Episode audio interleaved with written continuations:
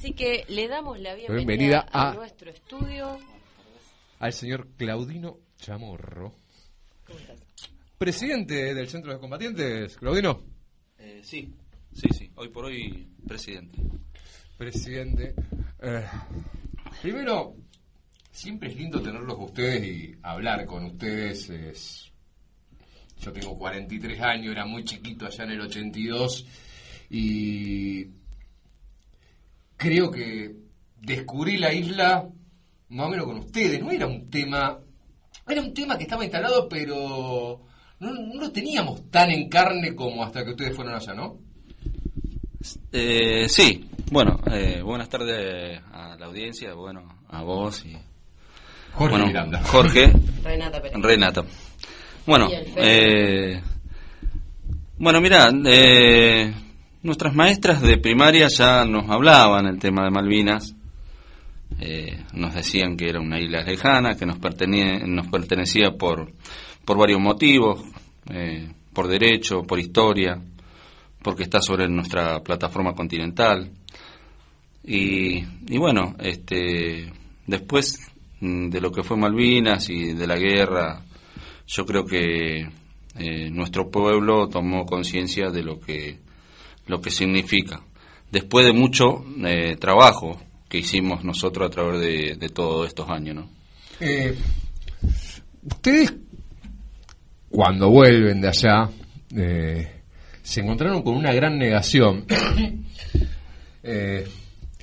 Pero a la vez yo algo que tengo la sensación de que era una negación desde arriba, desde los gobiernos, y que la gente que vivimos, qué sé yo si decir esa gesta, me parece tan remañido a veces, porque también tiene mucho de tragedia y contarlo solamente de la épica es complicado. Eh, siempre tuvimos una relación, sobre todo a ustedes que eran los pibes 18, 19, 20 años que fueron allá a, a defender el pabellón frente a la tercera Fuerzas Armadas del planeta. Sí. eh, bueno, mira, nosotros decimos siempre esto. Nosotros somos, creo que, la última entrega que tuvo este pueblo para que hoy por hoy podamos vivir bajo el único sistema que puede vivir un pueblo, que es el democrático. Cuando nosotros volvimos, todavía estaba el gobierno militar. Eh, durante un año nosotros se nos prohibió hablar del tema Malvinas. Cuando vuelve la democracia a este país, eh, vuelve la desmalvinización. Se instala la, la la desmalvinización. No solo con el gobierno, el gobierno militar, sino también con el gobierno democrático. Eh, durante muchos años la desmalvinización fue muy, muy grande. Eh, estaba. Primero nos dijeron que éramos los chicos de la guerra, los loquitos de la guerra, los chicos de la guerra, después los iluminados por el fuego. Y nosotros por eso te decía antes que hicimos un, creo que hicimos un gran trabajo, más en esta provincia, en Rosario, eh, con el tema de Malvinas, instalándolos en los lugares donde creíamos que era oportuno hacerlo, que eran las instituciones como las escuelas primarias y secundarias de a nivel terciario. Y le fuimos diciendo de quiénes éramos y lo que habíamos hecho y qué habíamos hecho por nuestra patria. Cuando muchos se olvidaron de nuestros eh, gobernantes o funcionarios de turno, se habían olvidado de los que alguna vez habíamos defendido nuestra patria, eh, nosotros tuvimos que salir a, decirle a nuestro pueblo de quiénes éramos. Y creo que por eso te decía, hicimos un gran trabajo eh, a nivel educacional y, institucionalmente, dando las charlas en las escuelas, en, la- en las facultades, en todos los lugares donde, donde podíamos instalar el tema Malvinas. Una pregunta, un compañero tuyo ahí del Centro de Combatientes, eh, Julito Más, que alguna vez tuve la oportunidad de entrevistarlo, siempre me dice que a él la guerra lo volvió pacifista, que hoy por eso su referente es Gandhi. ¿A vos también? Mira, todos, todos creo que tenemos un, un significado sobre, sobre qué fue la guerra. La guerra eh, es un error y un horror. ¿Mm? Y hoy por hoy nosotros tenemos que tratar de que esas islas vuelvan eh, como debió ser siempre, diplomáticamente, a través del diálogo, a través de los reclamos permanentes, que hoy son eso lo que hoy faltan de parte de, no solamente de este gobierno, sino sistemáticamente todos los gobiernos de turnos democráticos fueron entregando nuestra soberanía eh, al, al, imperio, ¿no? eh, y eso es lo que tratamos de decirle a nuestros chicos, a nuestros jóvenes, que, que ellos se tienen que preparar, eh, tienen que eh, el día de mañana hacerlos, porque en, en, los chicos que hoy están en las escuelas primarias o secundarias posiblemente esté un presidente, un senador, un diputado, y que son ellos los que el día de mañana deben reclamar y seguir reclamando nuestra soberanía a través del diálogo y, y por, la, por la vía de la diplomacia, ¿no? Y eso creo que es el pensamiento de la mayoría de los veteranos de guerra. Hoy eh, la guerra es un error y un horror, como te dije antes. Solamente no trae dolor y tristeza, como se dice, ¿no? Eh, salgamos un poquito de ese tema. ¿Qué música te gusta, Claudino? La que sea. La que sea, rock, rock nacional. Sí, sí. sí, eh, sí. ¿Algo setentoso? Sí, por supuesto. Eh, a ver, algo setentoso, Pereira, ¿qué me puede buscar? Y vamos a un temita y después seguimos un poquito más con Claudino. Y dejamos tomar un poquito de agua porque hace un calor infernal. Lisandro Brusco pone un ventilador, aunque sea acá.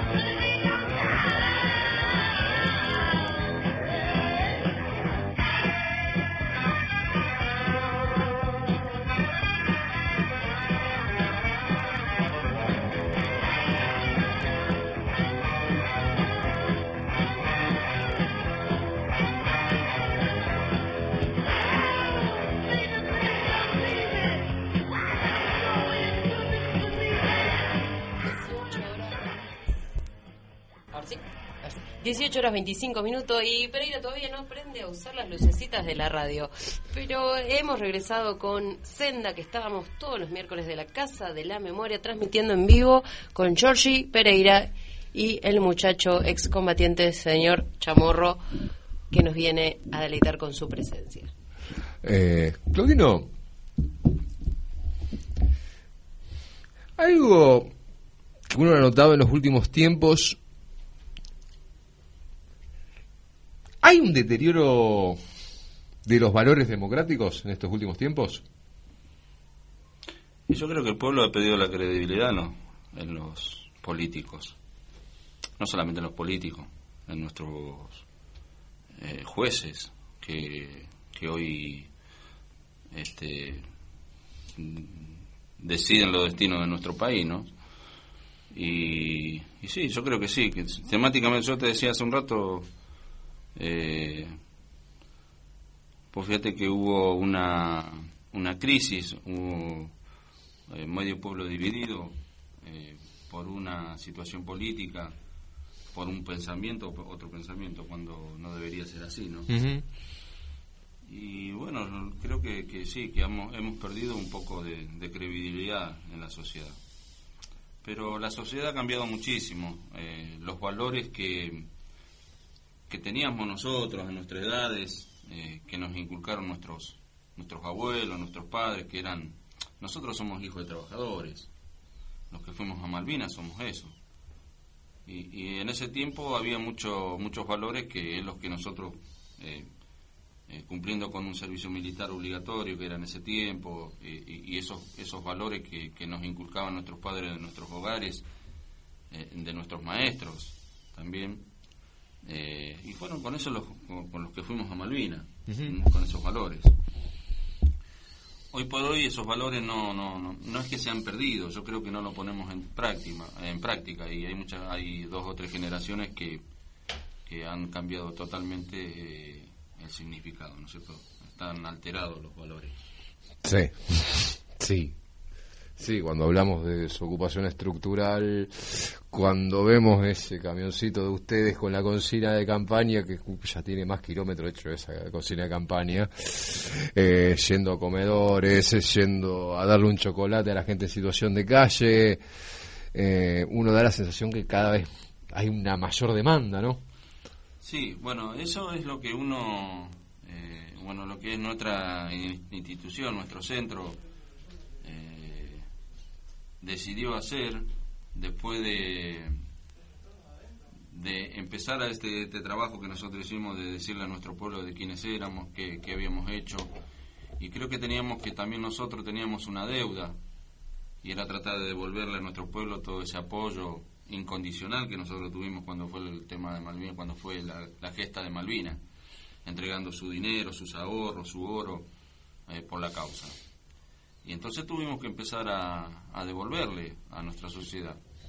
¿Y qué fue la idea? Fue, es, fue esa, hacerle eh, ayudar a nuestros más necesitados, hacer obras de bien, eh, ser solidarios con nuestra sociedad. Y bueno, este, lo que hoy ustedes ven en, lo que es la situación de calle, eh, nosotros la empezamos a hacer con recursos que, que, nos traía la gente, a la institución. Eh, con, con, donaciones que por ahí a veces nos alcanzaba para hacer un mate cocido o un, un guiso, eh, que a veces no llegábamos a completar la olla. Y con eso salíamos a, a devolverle, a tratar de devolverle a la gente, bueno, en ese plato de comida o de ese, ese vaso de, de, chocolate o de mate cocido, que es lo que nosotros hemos vivido en Malvinas, porque en Malvinas nosotros estábamos a la intemperie, mojados, no teníamos un plato de comida caliente, no teníamos dónde dormir. Y, y bueno, y empezamos así, hasta que bueno, hoy por hoy eso se ha coordinado con, con el tema de eh, la Municipalidad de Rosario, con promoción social, hoy eh, los insumos los proveen ellos, eh, nosotros ponemos la mano de obra eh, haciendo el trabajo y dando bueno ese plato de comida toda la noche en la situación de calle en las noches de invierno no así que eso es lo que hoy hace la institución no solamente eso sino hacemos muchas cosas más a veces los eventos a cubrir en los días del niño eh, en, las escuelas en, en, las instituciones en los clubes infantiles en donde se nos requieran y podamos estar y podemos y nos dan los tiempos, podemos estar eh, ayudándonos a la sociedad. Eh, algo que siempre me pasa cuando me toca entrevistar algo de ustedes es que me queda dando vuelta alguna frase que alguna vez me dijo uno de ustedes que ustedes eran excombatientes pero que de algún modo, eh, tratando de reinterpretar aquel comentario, eh, se dieron cuenta que estaban peleando otra guerra y de otra manera. Dejaron de combatir en esa guerra armada para librar otra guerra por otras cosas y porque aquel ir a defender la bandera con un fal en la mano, probablemente con el caño cruzado y todas esas cosas que suceden con las líneas logísticas nuestras, eh, también se sostenían desde otros lugares, ¿no? Sí, eh, mira, eh, esto creo que fue así. Eh, nuestro, nuestra sigla del centro es Centro de Ex Soldados Combatientes. O sea, porque seguimos combatiendo. Somos ex soldados, sí, pero seguimos combatiendo, ¿no es cierto? Y, bueno, nuestra institución es eso. Hoy nosotros tenemos eh, ex soldados, tenemos suboficiales y oficiales que que pertenecieron a la fuerza y que, se retiraron después. Nosotros tenemos, nuestra institución tiene socios, mm. eh, que son todos ellos los que, los que llevan a y que sostienen la, institución, ¿no es cierto? Nosotros no hacemos diferencia entre el soldado y el suboficial o el oficial, pues nosotros tenemos un, eh, un pensamiento que todos fuimos a Malvina con la misma bandera, ¿no es cierto? Y a defender eh, los intereses de nuestra nación. Cada uno de su lugar, eh, haciendo la cosa lo mejor posible, pero bueno, lo, lo que pasó eh, en Malvinas, bueno, eh, nosotros hicimos lo que pudimos con lo que tuvimos y, y obedeciendo las órdenes de nuestros superiores, siendo soldados, nosotros, bueno, dimos todo, muchos lo dieron más, son esos 649 héroes que hoy son el motivo de, nuestra lucha, de nuestros reclamos, de nuestros eh, de mantener viva la memoria de ellos, desde que ellos en cada lugar de nuestro, de nuestro país, en cada rincón de nuestro país puedan ser recordados siempre, para que esté, la causa Malvinas siempre esté viva. Y bueno, y dejarle a las generaciones futuras esa consigna. Esa es la consigna que, volví, que trajimos nosotros, lo que tuvimos la dignidad de volver de Malvinas. Eh, ¿Mm?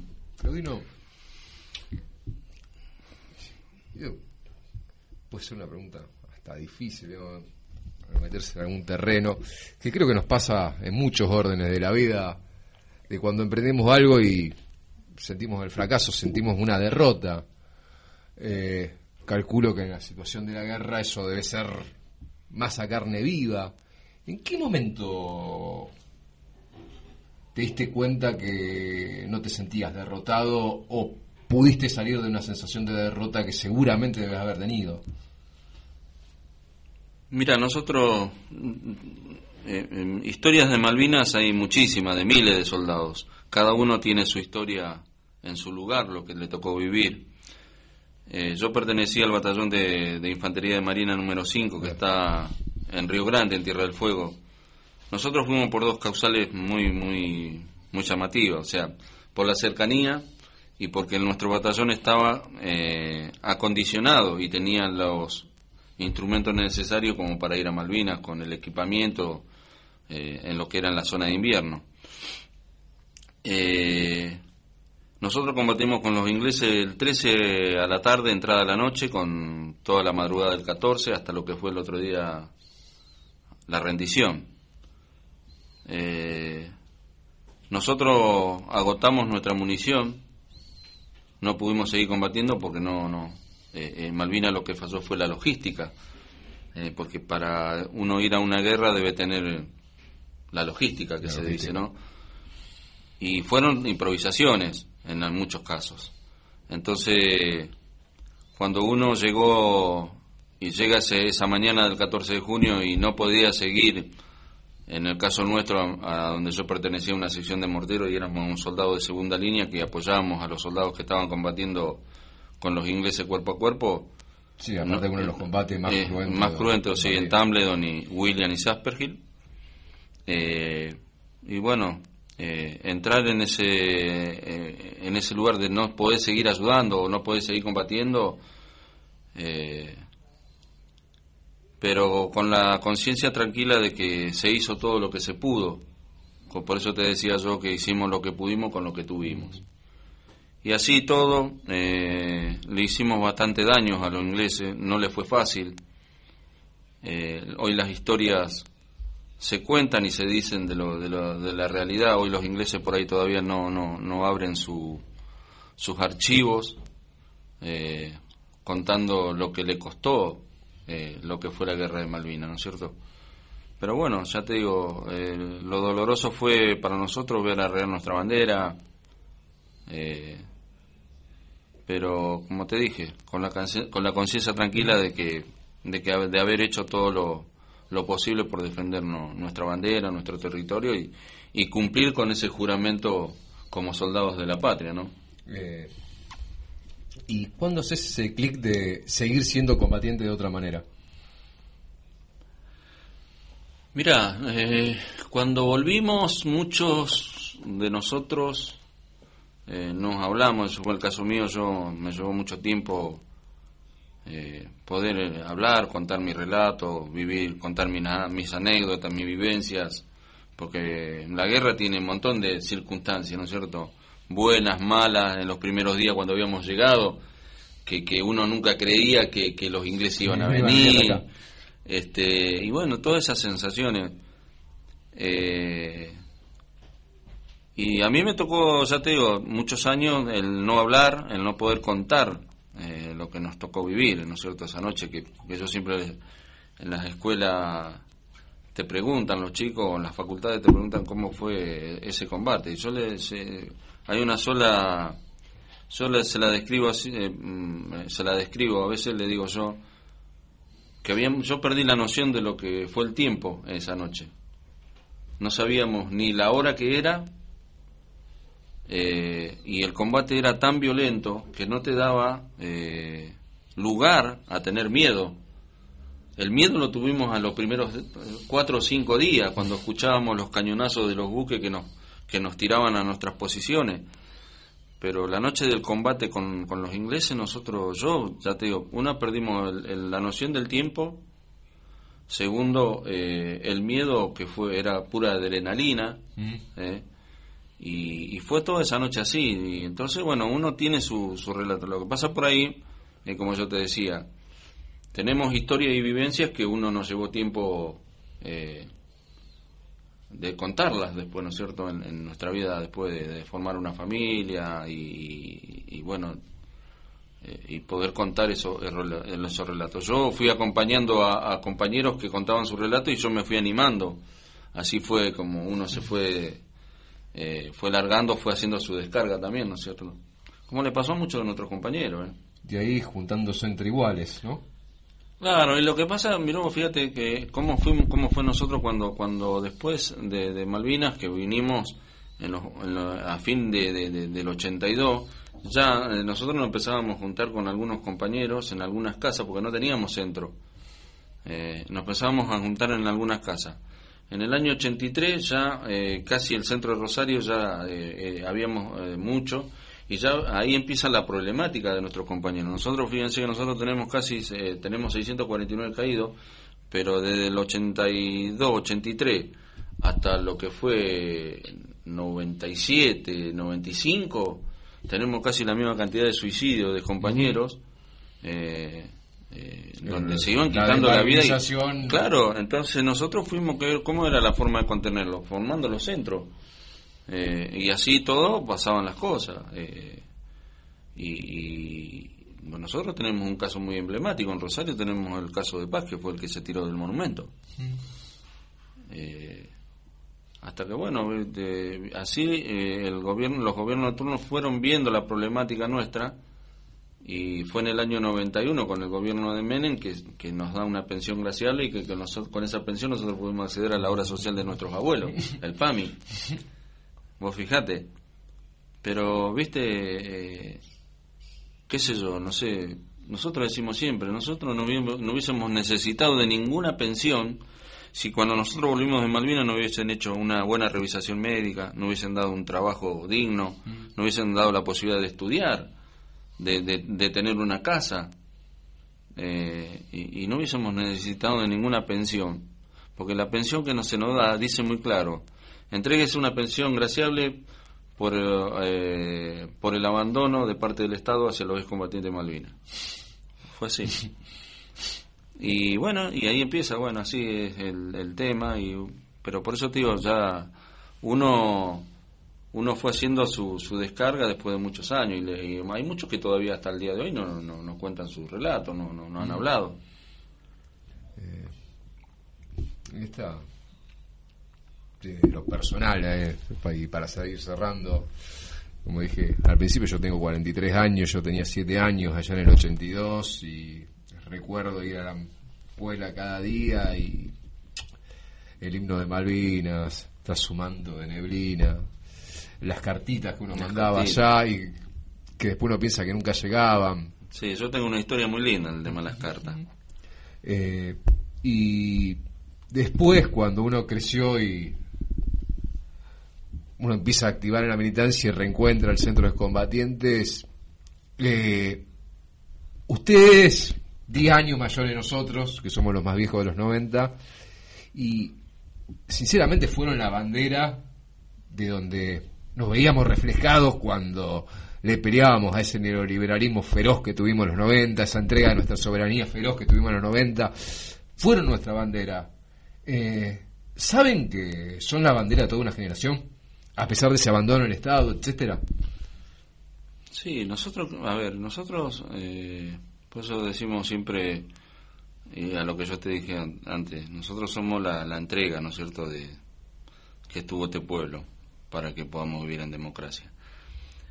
Eh, creo que nuestro sentir patriótico es mucho mayor que muchos de nuestros funcionarios y de nuestros políticos, que, deberían defender nuestros intereses eh, de nuestra nación.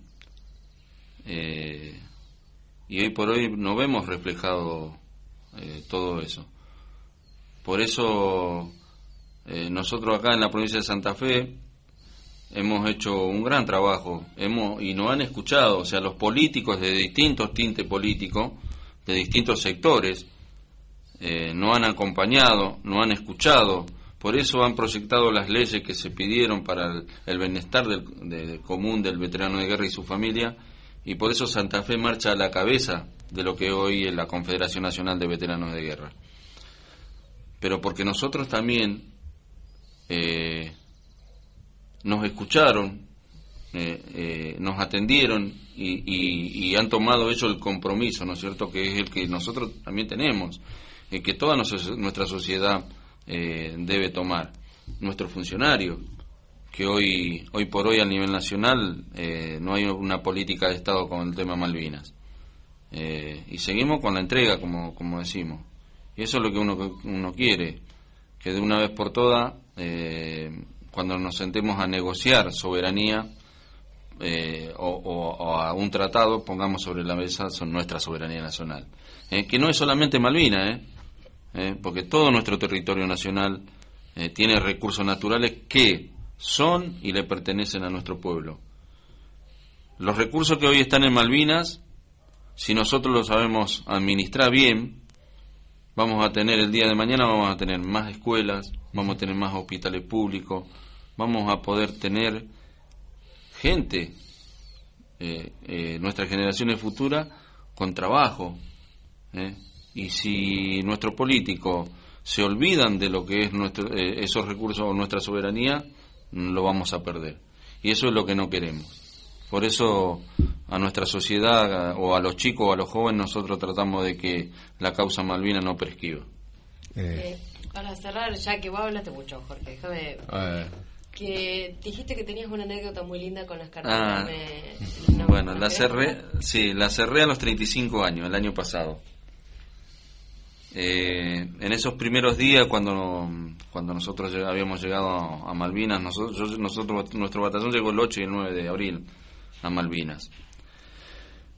Eh, yo no había tenido la oportunidad de, de, escribirlo o de avisarle a mi familia eh, desde el sur que me iba a, iba Malvinas.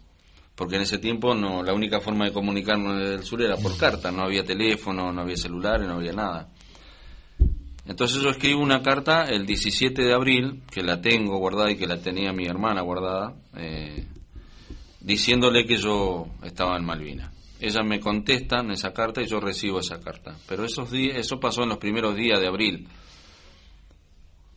las cartas que escribían las escuelas, y es lo que habías dicho vos, eh, llegaban a nuestras posiciones eh, como en una bolsa de consorcio grande, y bueno, a mí me gustaba leer.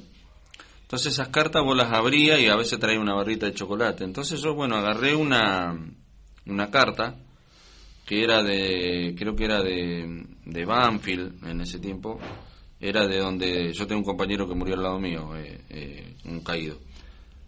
Es la única baja que tuvimos en nuestra sección.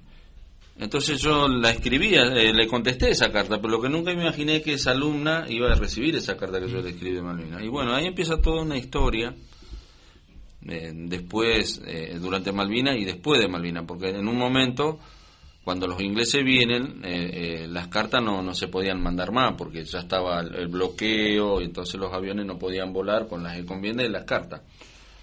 Pero bueno, nosotros nos seguimos escribiendo con esa chica, que era una alumna de primer año secundario, que, o sea que tenía 13 o 14 años. Eh, durante muchos años no nos seguimos escribiendo, pero sin conocernos. Un día perdimos el contacto, bueno, uno formó su familia, creo que ella formó su familia también. Y en el año 2005 más o menos eh, suena el teléfono en, la casa de mi madre, una maestra de Lanús preguntando por mí, la atiende mi hermana. Eh, mi hermana le pasa el teléfono de mi casa, me llama una maestra eh, a las 7 de la tarde más o menos cuando me dice Claudino, yo a, justo a atender eso. Y la maestra se emociona y se pone a llorar, entonces me dice, mira, eh, perdóname que me emociono, dice, pero me, primero me alegra que estés bien, eh, porque sabemos que hay muchos compañeros tuyos que se, quitan la vida o que se suicidan y bueno, me alegra que estés. Dice, mira, ¿vos te acordás de Diana? Me dice. Sí, la chica que me escribió la carta de Malvina. Bueno, me dice, mira, ella me mostró las cartas que vos le escribías, la tiene guardada en un archivo.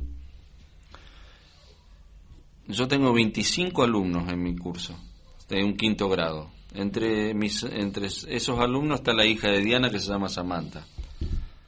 Fue el nexo que, que hicimos el contacto, bueno, y ahí entonces empieza nuevamente el contacto con esa chica. Eh, los chicos de ese grado me escribieron una carta cada uno, o sea, una encomienda grandota así en mi casa. Bueno, yo una por una se las contesté a los chicos y también le vuelvo a mandar una encomienda. Eh, entre las cartas estaba la hija de Diana que me decía, Claudino, mira, te mando el teléfono de mi casa, llamala a mi mamá de sorpresa que yo no le voy a decir nada. bueno, así que nuevamente ahí empezamos el contacto, nos empezamos a hablar. La historia era que todavía no nos conocíamos personalmente. Y bueno, el año pasado eh, ella tiene un programa de radio cerca del obelisco nosotros justo habíamos ido a un congreso en Buenos Aires, cerca del obelisco, estábamos parando en un hotel, así que nos llamamos por teléfono y nos encontramos en un bar y bueno, y cerramos la historia eh, de las cartas. Así que bueno, eh, después de 35 años uno cerró esa historia, después posiblemente, bueno, hay muchas cosas por ser, yo tengo otra historia más por cerrar, que es la de volver a Malvinas algún día y visitar la tumba de mi compañero. Mm así que son cuentas pendientes que uno tiene, pero esa historia de las cartas, y es lo que me decía una maestra, una, una vez voy a una escuela y me dice una maestra delante de sus alumnos, me decía, dice, Claudino, dígame si las cartas que yo escribía cuando yo iba a la escuela primaria, dice, le llegaban a ustedes, le digo, quédense tranquila porque yo tengo una historia con las cartas que se la voy a contar, y bueno, le conté lo mismo que le estoy contando a ustedes, entonces la maestra se emocionó muchísimo, porque las cartas de Malvinas llegaban. Eh. Así que esa es la historia de, de las cartas que uno tiene. que son miles, ¿eh? son muchísimas. Claudino, muchísimas gracias y como dije, eh, las pibas de ahora creo que se puede identificar, digamos, cuando ellas se identifican con las luchas de las pibas y llevan un montón de pibas en sus luchas. Eh, a nosotros, los de mi generación, ellos son la bandera que nosotros llevamos y con lo que un 19 y 20 de diciembre de 2001 tiramos al carajo el neoliberalismo y por un momento creímos que la patria volvía a ser nuestra y va a ser nuestra. Va a ser nuestra. Va a ser nuestra y las Malvinas también van a ser nuestra.